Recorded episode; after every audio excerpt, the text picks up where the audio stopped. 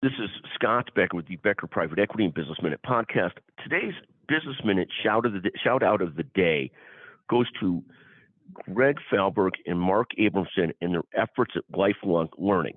One of the things we admire in people, whether it's leaders at the law firm I work with, Amber Walsh, Holly Buckley, or whether it's in activities, you know, middle age activities or business or whatever it is, is people that commit to getting better at a certain point to improvement, to, to, to learning, to lifelong learning.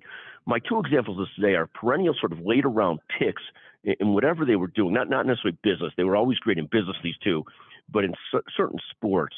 Mark Abramson and Greg Falberg went from sort of, um, you know, perennial middle round or late round picks in their respective sports to first round picks by really a true effort at perseverance and working stuff and getting better and better.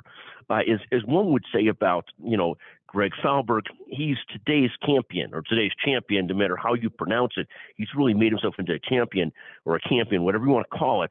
And, and very similarly, Mark Abramson has, has made himself an amazing leader in his particular sport of choice at this point in life. And none of us really saw this coming from the two of them. And tremendous, tremendous sort of like positivity and love for their efforts at perseverance and greatness and lifelong learning. Not being afraid at a certain age to decide, I'm going to get better at something. I'm going to make myself better. It's quite frankly, watching is an inspiration to others that think that they've reached their cap, that they can't get better. And you see, here's what these guys did. Here's how they made the effort at it. And they've made themselves better and better.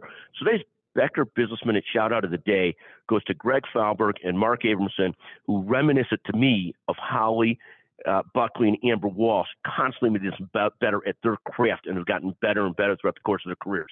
Fantastic to watch. Thank you for listening to the Becker Business Minute podcast, the Becker Private Equity Business Podcast.